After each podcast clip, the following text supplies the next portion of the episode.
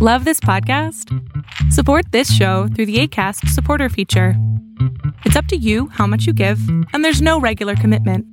Just click the link in the show description to support now. Here's a cool fact a crocodile can't stick out its tongue. Another cool fact you can get short term health insurance for a month or just under a year in some states. United Healthcare short term insurance plans are designed for people who are between jobs, coming off their parents' plan, or turning a side hustle into a full time gig.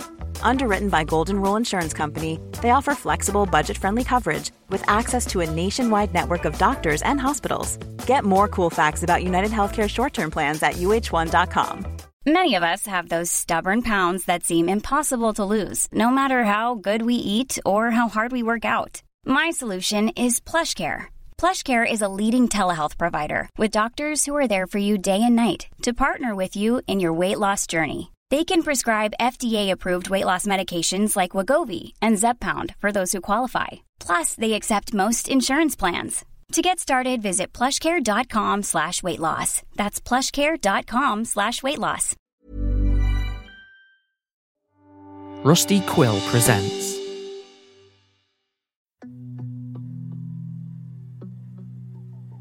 Hey everyone, Alex E. Talander here. I just wanted to take a moment to talk to you about Radio Public. It's a free podcast listening app like Podcast Addict, Podbean, or any of the others you use to get your podcast fix, but with one big difference. They're actually paying podcasts per each episode listened to. Not a lot, but cumulatively it all adds up. So I'm asking a favor of you. Just give Radio Public a try. I've been using it and it works just as good as any other podcast app I've used before.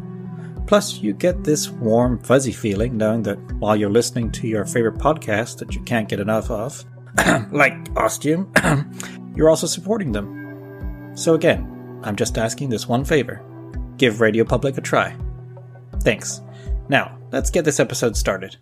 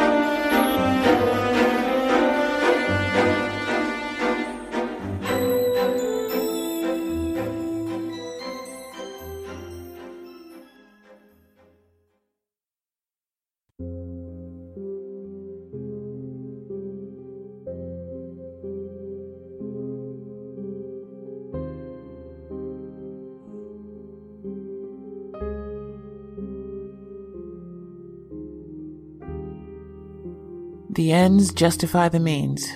Isn't that the saying? Whatever it takes. Sacrifices have to be made. You win some, you lose some. It'll turn out all right in the end. No pain, no gain. You have to break a few eggs to make an omelet. Don't count your chickens before they're hatched. This language has a ridiculous amount of phrases for vague things that don't seem to mean shit when you say them. But when you think about them, when you get to the root of it, to the heart of the matter, to the center of the storm. See? There I go again. Nothing concrete, nothing real.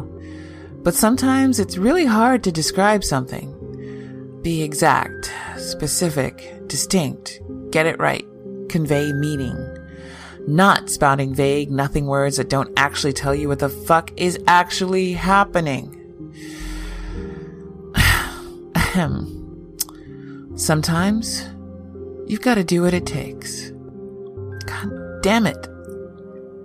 Why can't I just say what I mean? Because. Because I don't want to mean what I say. And there I go again.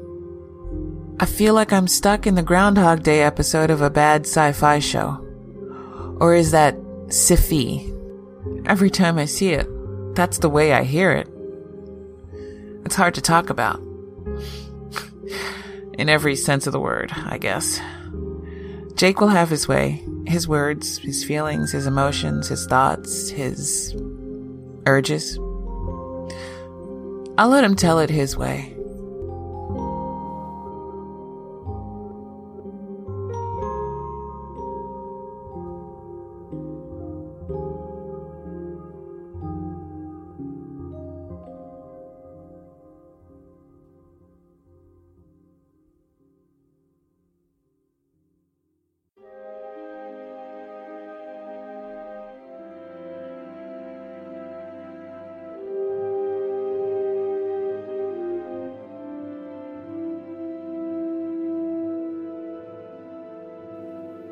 Sleep is starting to happen a little better for me. The nightmares are starting to fade into the hazy blackness like forgotten ghosts. Now, why did I say that? Why did I say it that way? As a human being who considers himself pretty fluent in the English language, and taking into account its simply vast vocabulary, why did I choose those particular words? Paging Dr. Freud. I think I might have some unresolved issues with something called the blackness and or ghosts. Anyway, for now, they're just uncomfortable and disconcerting dreams. But the important point to all this is that I'm getting more sleep and feeling a little more connected with the real world, even if ostium physically isn't. Monica wasn't by my side, shaking me awake from night sweats and somnolent terrors. And while I'm never against her being by my side for just about any occasion, this particular one is less than ideal. I know it's perfectly natural, or psychological rather, what I'm going through, and having never done therapy before, even though there are probably many who say I should have after the death of my parents, or experienced a severe trauma event, again, other than the death of my parents, at an older age, I really don't know what to expect. I'm supposed to get over this in a day? A Couple days? Weeks? Longer? I just don't know. Seems when it comes to a case of PTSD, again, of which I will fully admit I know nothing about, it's something that takes time for whatever scarring needs to heal. And I'm just going to stop talking about what I know nothing about. All I can give voice to are my personal thoughts and feelings in this situation. I don't know if I've achieved some sort of internal catharsis now with the passage of time and what I went through on the other side of that door with the infinity symbol, or whatever needs to be resolved within me, in my heart, mind, and soul, is getting there. But I've reached some sort of restoration, and things are looking better. As for what happened on the world I used to call home, and what is continuing to happen, I still remain in the dark. No messages or contact from anyone old co-workers, old friends, and nothing from Dave. For all I know, he's gotten himself completely lost in that new ostium he found. He went through that first door to Roanoke and messed up in some way. Maybe he tripped and hurt himself. Got stuck there and the door closed forever. And the blackness came and swallowed him up like a galactic vacuum cleaner that has no qualms about sucking up every iota of matter and life into oblivion possibly what might have happened to Steve and maybe those military guys. I just don't think it's right. I haven't heard something. I know the internet's having its own connectivity issues and I'm getting nothing coming my way, but stuff seems to be okay going out. Dave's always managed to find a way, somehow, to get in touch with me. Through thick and thin and hell and high water, especially with him riding those treacherous Atlantic seas in that tanker. He's always managed. And now, there's just silence. I think. I think I might be getting a mild case of ostium fever. Not knowing what's going on elsewhere and how this might be the rest of my life, the rest of our lives. Spending our days traveling through doors, bringing back artifacts, and doing the same thing day after day after day.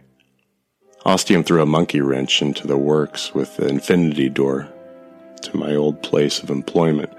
But since then, after the earthquake repaired itself somehow and put Ostium back together again, just like Humpty Dumpty, it sort of felt like being on autopilot, doing the same thing with no end in sight. I still don't understand why Ostium is doing what it's doing to me, making us do it. Monica has Steve driving her through every door, hoping and waiting. Me? I've got nothing. Okay. I think I've depressed you listeners, if you're still out there, somewhere. Enough. I know I've brought myself down in the dumps, so let's see what's next for us in Ostium.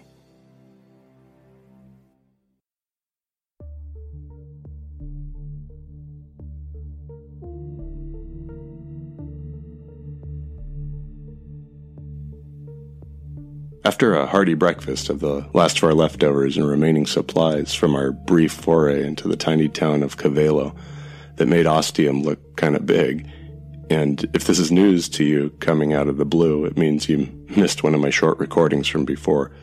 We ready ourselves for the next door and what it might have to offer us. This time we're heading up into the unusual grasslands of Ostium. We walk for like 10 minutes, deeper and deeper into the green and farther away from the clock tower and those buildings of this town that have become oh so familiar to us. I'm starting to feel like I'm using that Y-finding app again. If this app doesn't ring any bells, you'll also find out all about it in one of my previous short recordings. Except instead of using my phone, this time it's somehow in my head, and I'm paying attention to any brain lean, any mental tug, any cranial pull that's bringing us closer to the next door Ostium wants us to go through. We lead in an easterly direction for a little bit, then back to the north, then a little northwesterly, then back to north again, and it's starting to feel like it's never going to end. I can see the boundary wall coming closer, and I start to wonder. The direction doesn't change anymore, and the stone palisade just continues to grow. Shortly after that, we both see the door in the wall, and we both know that that's our next destination. A bunch more minutes closing in on the second hour, we reach it. This is it? I nod, just like we thought. There's a door built into the stone wall. It looks solid and metal, like the door you'd imagine to a prison or on the deck of a military ship, an aircraft carrier, something that could be well locked and very hard to open if needed. On the front of this metal door are stenciled in white numbers 325. Wow. We're both shocked. I couldn't even remember if the numbers went that high. I was pretty sure I had checked the map table thoroughly for numbers on the wall. Also, that we had done a couple tours around the grounds of Ostium and never seen anything like this. It feels different. Like the store wasn't here yesterday, or possibly even 20 minutes ago when we saw it for the first time. Thank you once again, Ostium. I turned to Monica. She's ready. I swing it open and we go through to.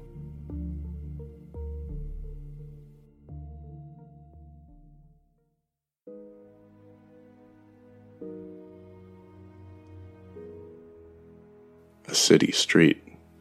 A crossroads, actually. I can see from the signs we're on Main Street and State Street. Well, that narrows it down. This could be just about anywhere in the U.S. From the looks of it, it's definitely not a big city. More in the town range, you know, ostium sized. And I feel an immediate sense of familiarity. I've been here before. Where? There were a few trips I did with my parents, like Catalina, before all that happened. But I've never been much of a big vacation guy. I don't like to travel far. However, when I do go on trips, I like to make it something awesome, worthwhile. And California has never failed in delivering that. We've got so much variety to entertain us in this state. There's a long drive I like to do a couple times a year, where I head north of San Francisco and then west to the coast when I can, usually through San Rafael, and make my way up to Bodega. Enjoy the Pacific Ocean for a bit with a lunch of fish, or what I consider to be the world's best New England clam chowder at Lucas Wharf. Then I drive through Sonoma County, enjoying a period of majestic redwoods and then fields of vineyards sweeping across the hills. I'll usually stop at one of the many, many wineries looking for my well earned dollars, and then back to Oakland. I've also been up to Fort Bragg on the Mendocino coast, and this is for real, not just when I'm lying to my friends about a place called Ostium, though I guess ultimately it was about a girl, sort of. Even made a trip all the way up to Eureka just to see what all the fuss was about. Get it? I've been to Southern California a number of times for both work and fun, or a combination of the two. Saw the artistic explosion known as Hearst Castle that's real heavy on the eyes. And once with my most recent ex, we were together for two years and things were starting to get pretty serious before she decided I wasn't the one for her.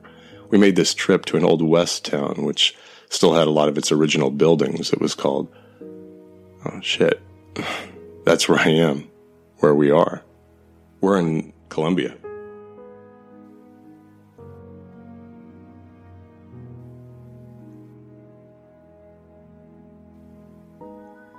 I look to the right down State Street as I begin telling Monica the story of Columbia, its history in relation to me. Down there, I can see a sign in the distance that says Columbia, Kate's Tea House. Yep, we're here without a doubt. I had coffee there with Anne. We shared a pastry. A month after this vacation, she ended things abruptly. I started walking down Main Street, Monica following and listening. Columbia is a town located around the middle of the state of California and towards the eastern border in the substantial county of Tuolumne. It was founded in 1850, the same year California became a state, as a boomtown for the exploding gold rush that was causing thousands to flock to the state in search of gold and riches. And not just men looking to mine the yellow metal, but women, children, and families. We're now heading down the historical Central District. On either side of us, parallel rows of buildings, all wooden and quaint and dusty and old, with various fronts advertising their wares within. I'm not going to lie, it definitely has a similar and familiar feel to Ostium. You've got your blacksmiths or your ironmongers, your candle dipping store, your requisite gold panning store. There are a couple of craft stores that look as if they're selling pretty similar merchandise, but one assumes on the inside their inventory varies somewhat. There's, of course, the very important candy store and the Fallon House ice cream parlor. And no Old West town would be complete without your Pioneer Emporium. The farther end of town, behind us, is a larger and perhaps more impressive, to some, Fallon Hotel. A regular, impressive looking hotel for those seeking the niceties when staying at a place that is not your home will likely prefer. After the Columbia Museum and Brown's Coffee House, ahead of us, as we approach it and stop in front, is the Gold Rush Town period authentic Columbia City Hotel. If you're looking for the real deal with Victorian style furnishings and decorated rooms, this is where you want to stay.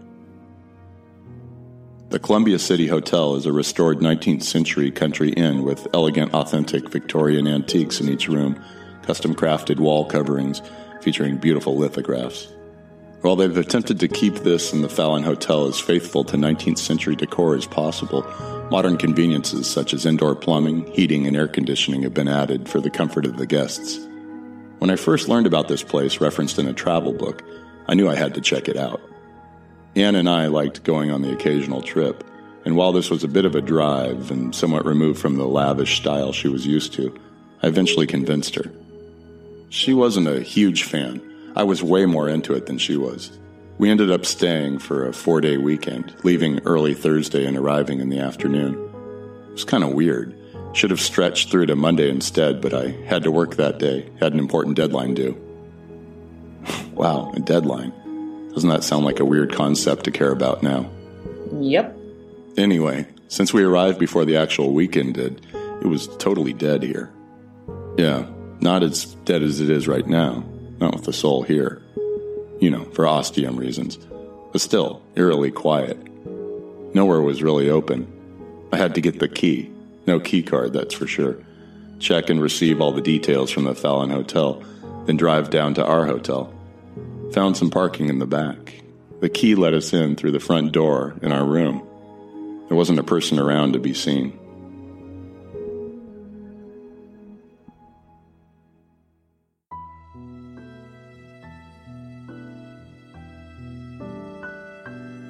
I try the front door to the Columbia City Hotel and am not surprised to find it unlocked, unlike the last time I was here. We step inside to a welcoming sitting parlor. There's artwork along the walls that looks period authentic. A bookcase with some old dusty books, though I don't know if they're all authentically 19th century. I see some Twain, Moby Dick, some Poe. A nice selection.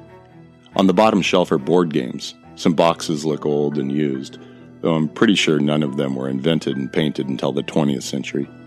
There's an ancient looking version of Scrabble, which must be pretty gnarly to play.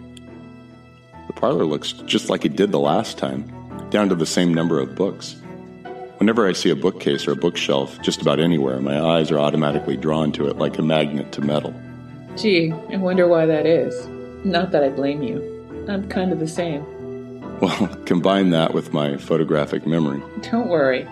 I haven't forgotten that you've got one, or at least mentioned it once or twice, or a couple of hundred times. So it looks pretty much identical to how it did then. But while I was drawn to the books, Anne was pulling on my hand and dragging me upstairs to check out the room. We wanted to make sure the bed uh, was in working order. Uh huh. I see now why you and Anne had so much in common. Must have been her personality, her magnetism. The room was lavishly decorated, just gorgeous, though it only had a half bathroom. There was a shared shower room. Anne wasn't uh, a fan of this understandably. Still, I swear I told her about it in advance. She remains absolutely certain I didn't. Sounds like a healthy basis for a strong relationship based on good fucking. I, um, I've got nothing to say to that. Good to know that sometimes that can happen, and that I have the power to do it. Well, uh, moving on now. Nothing to say for not very fucking long, huh? Um, I repeat, moving on. Let's uh, let's check out the room upstairs. I uh, I can feel the artifact is up there someplace. We started walking up the stairs, and at the top, I stop and make Monica stop behind me. In my defense, Oh, this should be real good. there was no one around. No other guests checked into the hotel. If she wanted, she could have walked from our room to the shower completely naked, taken her shower, then returned still naked to our room without being seen by a single other person. Except you. Except me. Guessing that didn't make a difference? Nope, not one fucking bit. Monica steps in front of me and heads down the hallway. It's your standard small hotel hallway, so like one of those at the Overlook or any other hotel that gives you the creeps. Lots of firmly closed doors that could lead to empty rooms or something much worse. That's when we hear the ghostly howl, just like on the Mary Celeste. Just great. Just great. It stops Monica in her tracks. She looks at me. The blackness. I can feel it now. It's coming. But we still got time. Not a ton, but enough. Let's hope so. I'm behind her by the time she reaches the first door on the left. She turns, checks I'm ready, then turns the handle and throws it open. It's a quaint looking room with impressive artwork, classy furniture, and a double bed with an ornate duvet.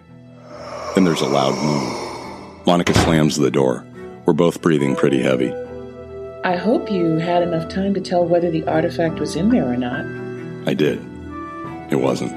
All right then. It's at this point I should probably tell her I'm betting the artifact is in the room I stayed in at the end of the hall on the right. Basically, the absolute last room we're going to be checking. But I can't be sure. Not a 100%. With the way things have been going in Ostium, it probably will be. But with the blackness coming and these weird sounds, I. We can't afford to take the risk. I try the door to the right, Monica at my side. Our hearts are still racing.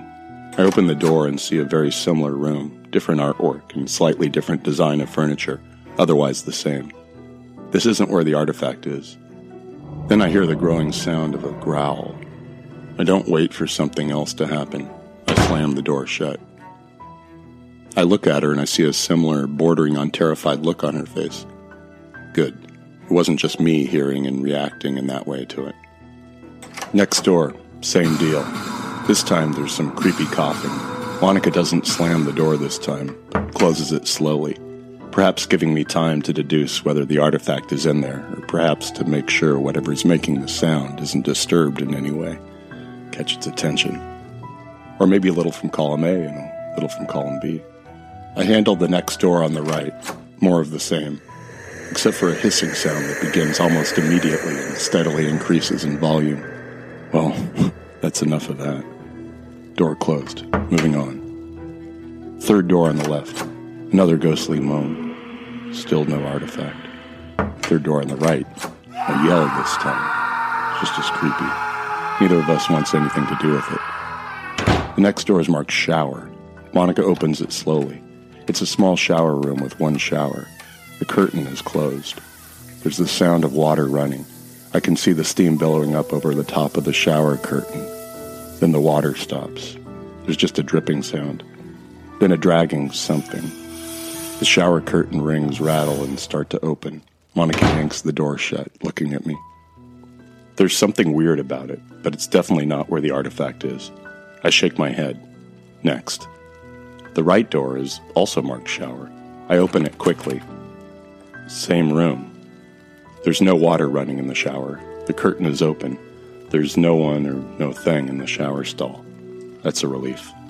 I feel something pulling me in, mentally, like the artifact might be in there. But it's different from any feeling I've had before. Sort of sharper, almost painful. I take a few steps into the shower room. Jake, wait! And the door slams in Monica's face. I just watch it, dumbstruck. It closed on its own with such fury she immediately begins hammering on the door, yelling at me. Jake? Jake, are you okay? Open the door. Try to get it open from your side. Jake! I turn around, my body calm and collected. I'm not sure why. The feeling I'm having doesn't feel malicious in any way. I follow it, feeling it draw me to the window ahead, next to the shower stall. There's a small curtain covering it, giving whoever's using the shower a level of privacy. I reach it and draw the curtain aside and can see through the crystal clear glass. Below is not Columbia, as it should be. It's downtown San Francisco. What? I look up and see across from the office building where I used to work. I can see many windows. On the floor where I used to work and through those windows is me?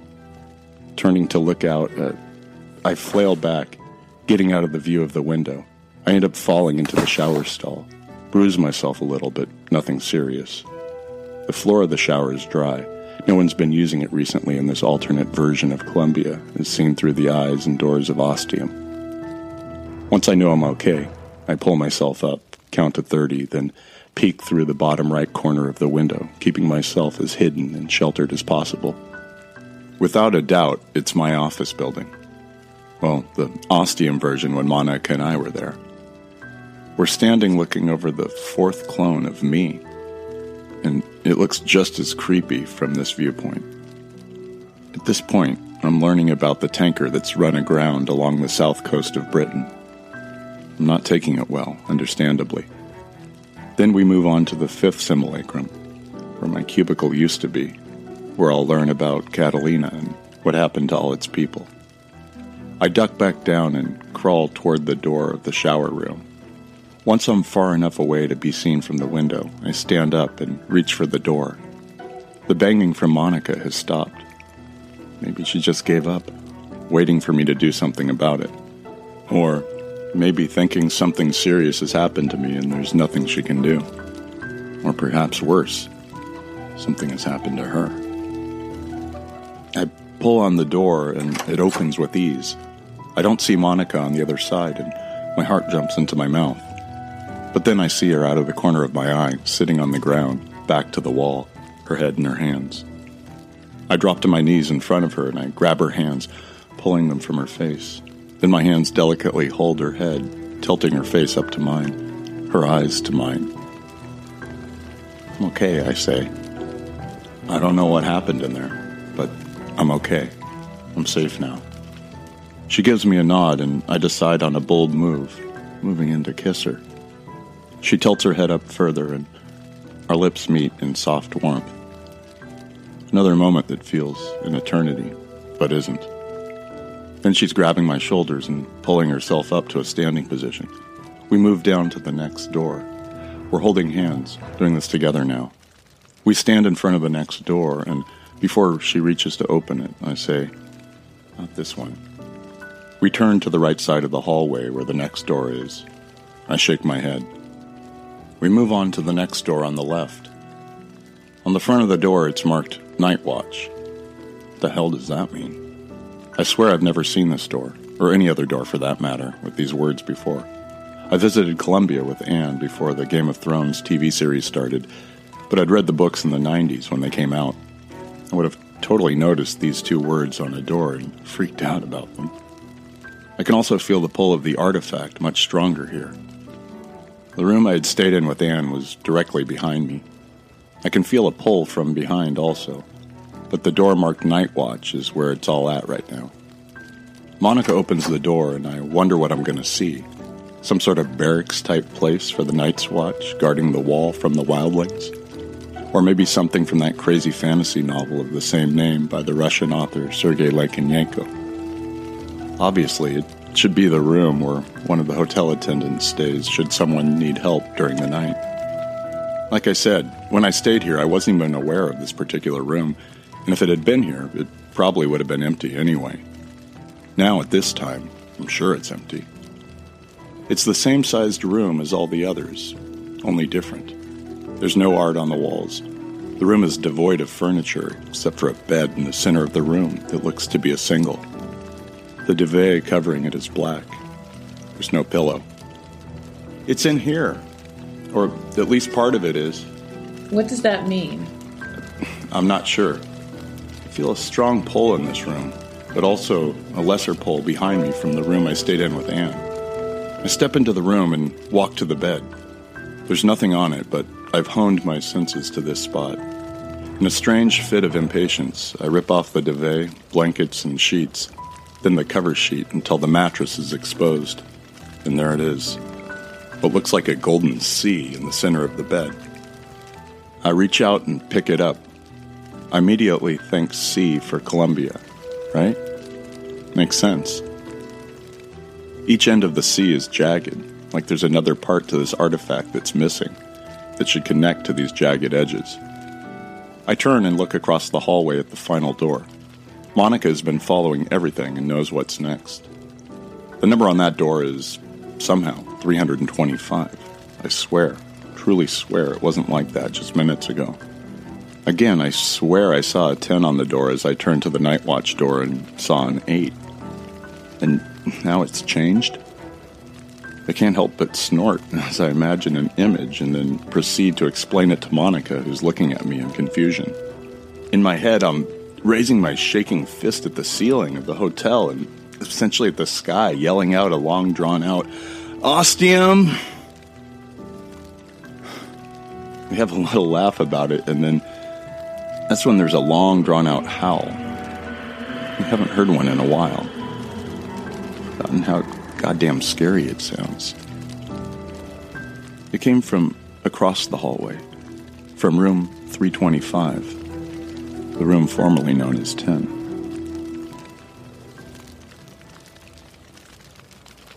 Monica looks at me. You can't. I don't have a choice. The blackness is coming. We're quickly running out of time. If I don't find the other part of the artifact, it's all pointless. I can see her working things over in her mind. She's wondering what if we just use part of the artifact? Would it work the same way? But she doesn't want to find out, doesn't want to have to try to come back here, and knows if the partial artifact doesn't work, it might sever the connection and end everything, including her chances of ever finding Steve, alive or dead. I walk across the hallway, feeling myself suddenly covered in a sheen of sweat. The moan comes again, and I look for what bravery I have left to confront whatever's on the other side of the door. I grasp the handle, turn, and push. The door swings open. I'm not sure how far Monica is behind me. I want her real close for support, possibly for protection and defense, because I'm pretty sure she can kick anyone's and anything's ass. But I also want her far away for her protection, because, you know, that's manly, and if I haven't made it perfectly clear before, pretty sure I'm in love with Monica. With the door now open, I can see into the room, and it looks like the other rooms, like the room we stayed in looked. I step inside and I see a queen sized bed along one wall with a familiar duvet. The artwork and the furniture are the same. It feels eerily unchanged, almost as if we had never visited or this is the moment just before we stepped into our hotel room. Ghostly moan begins then, changes to really quiet voices. I can't quite hear what they're saying, but it sounds like there are two of them. I recognize a particular phrase, one that hits deep because it's something I always say. I realize those voices are us, Anne and I, the sound of our arrival, in mild argument over the place. What the hell? Is time folding over itself? Are Anne and my other self going to start materializing before my eyes? Does that mean Monica and I are going to start dematerializing? I look at the window and can now see the blackness making its way down Main Street, consuming all within its path, swallowing everything. The voices haven't stopped, and if I stand perfectly still, I can just make out a few words. My own are a little easier with my deeper voice. Feels really weird to hear Anne's voice again. But I don't have time. Working on my gut feeling again, I go for the bed, ripping duvet and blankets up. Next, it's the sheets, and there on the mattress is the other gold C. As this is revealed and the voices of Anne and me disappear, and the ghostly wails begin again. Great. Ostium, or whatever's running the show here, isn't happy. Maybe it's a personification of the blackness, giving it a voice. I don't waste time, grabbing the gold semicircle and heading out into the hallway. Monica is there and ready. We don't have time to get to the door again, do we? I shake my head, then grab her hand. We charge down the hall, the sound of the blackness outside clear and getting louder. What door will lead us back to Ostium? It's not like I ever know. I just get this feeling. Like I do with the artifact and the blackness and everything else Ostium likes to keep me informed about. I stop at the doors marked shower on either side of us. I go through the one where there was something taking a shower not too long ago. I'm pulling Monica in with me, whether she wants to come or not. The water is off and the shower curtain is still closed. We run to the window, and I immediately notice it's not your usual window. Instead of sliding up or down or swinging open, while it's still made of glass, there's a little glass doorknob on the side. Without hesitation, I turn and push it. In that same magical way, Ostium appears before us on the other side. You first! Monica doesn't question, and knowing it's not a ton of room, gets a running start and dives through. Damn, she's brave. Gonna have to really brace myself for impact on the other side. I get ready and see movement out of the corner of my eye. There's a hand coming out from behind the shower curtain, reaching for me. Fuck! I yell, and then pretty much tumble through the open window.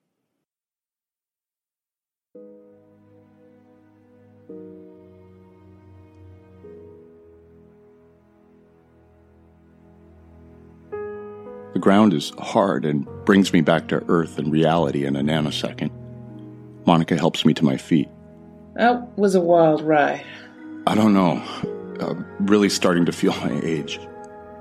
Back at the clock tower and the map table, I take out the two golden C's, one from each pocket. Together it seems painfully obvious. I almost see a well, duh sign bubble over my head. I stick the two pieces together and they fuse before my eyes. Now the two C's have become a perfect O. Nice twist there, Ostium. The light this time is a shimmering fuchsia, just as bright and blinding. We make some dinner and choose non-verbally to enjoy it on our own. We each need some solo time, we've somehow decided. Probably after everything that's happened today and over the last few days. I sit there eating a can of warmed up SpaghettiOs with Frank's.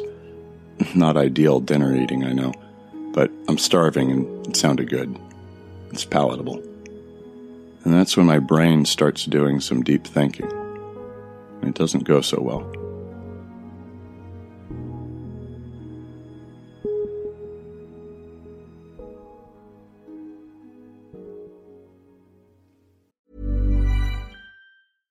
Hey, I'm Ryan Reynolds. At Mint Mobile, we like to do the opposite of what Big Wireless does. They charge you a lot, we charge you a little. So naturally, when they announced they'd be raising their prices due to inflation, we decided to deflate our prices due to not hating you. That's right. We're cutting the price of Mint Unlimited from $30 a month to just $15 a month. Give it a try at mintmobile.com slash switch.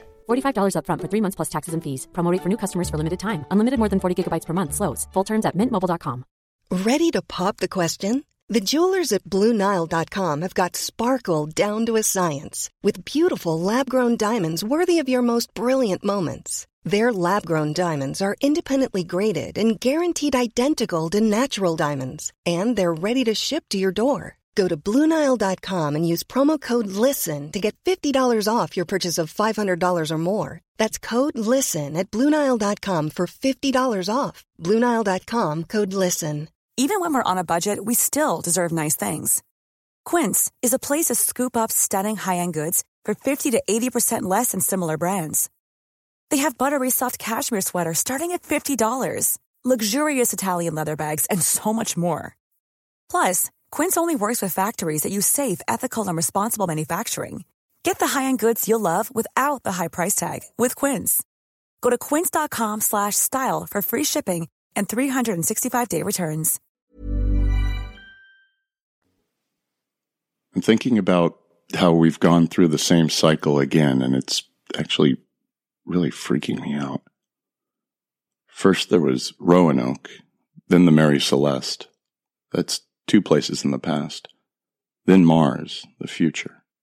Then Avalon, a place from my past, my life. And a bunch of weird shit happened, and it started all over again. The ancient cave in South Africa, the Anjikuni village, both from the past. The spaceship and Voyager probes, the future. And now Columbia, from my life, my memories. Does that mean we're gonna get a whole load of weird shit again? Is another earthquake gonna happen? Another mighty crack in the world that will reveal another hidden door? And on the other side of that, my place of work again? Or somewhere else from my life where I'll find clones of myself or something else to really fuck with my head?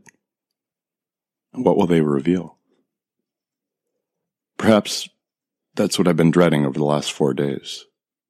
That with each door I go through, each time I bring back a trinket, a piece of my world, the one ostium is no longer connected to, is destroyed. Another catastrophic event, another devastating virus, another accident that wreaks untold havoc. It's what I felt each time I brought back an artifact and put it on the map table. And what about that hand reaching for me? Was it trying to get me? Was it trying to get the artifact? Was it related to the blackness somehow? A part of it? Is the blackness coming after me? Not to destroy this pocket in time that's been created by Ostium, but to help me. Perhaps save me from what I was doing, from the death and destruction I've been causing. It's a possibility, in as much as it isn't. You notice the particular pronoun I've been using? I've been very specific and clear about using me, I, because I'm holding myself to blame here. All of those deaths are now on me.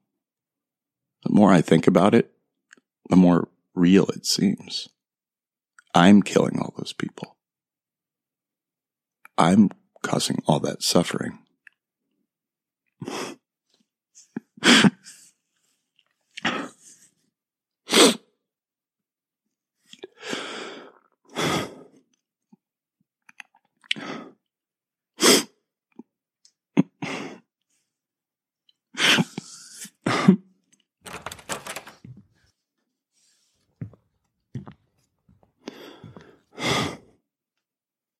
Jake.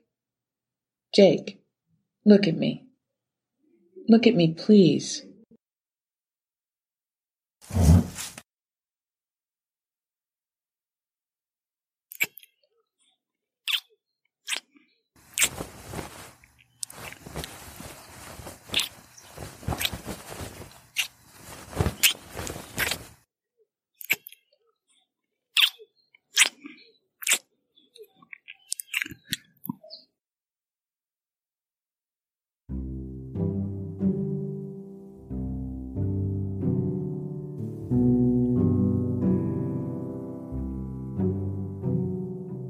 This episode was written and produced by Alex E. Talander.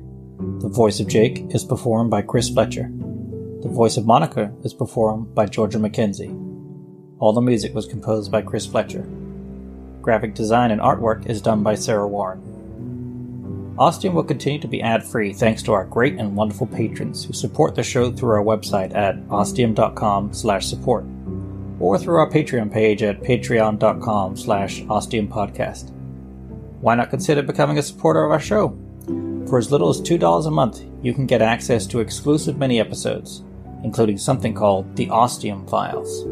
It's a series playing around with the idea of what if you could go through an Ostium door to the time and place of your choosing? Where would you go?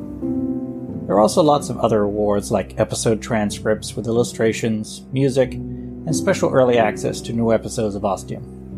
Plus, if we hit our support goals, you'll get access to Ostium Season 3 that much sooner. And if we hit our top goal, Season 3 will start right after Season 2, without any break. So check it out at patreon.com slash ostiumpodcast.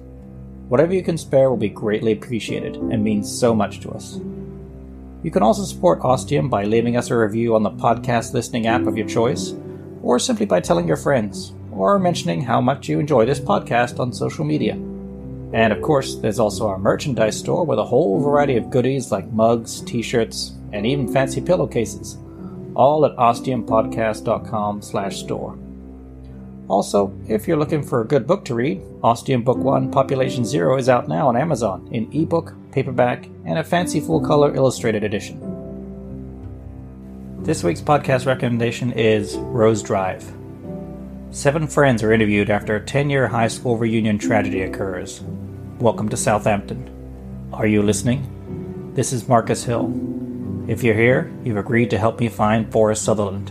I can't do this alone. Told through a series of interviews and an ongoing investigation, Rose Drive starts out seemingly innocuous, but then you can't help thinking and wondering and trying to put the pieces together in your head. And before you know it, you're anxiously awaiting the next episode. Finally, thanks for listening. Without you, there wouldn't be any point in doing this podcast. So thank you, and see you in two weeks with episode 16 Ancient Ones.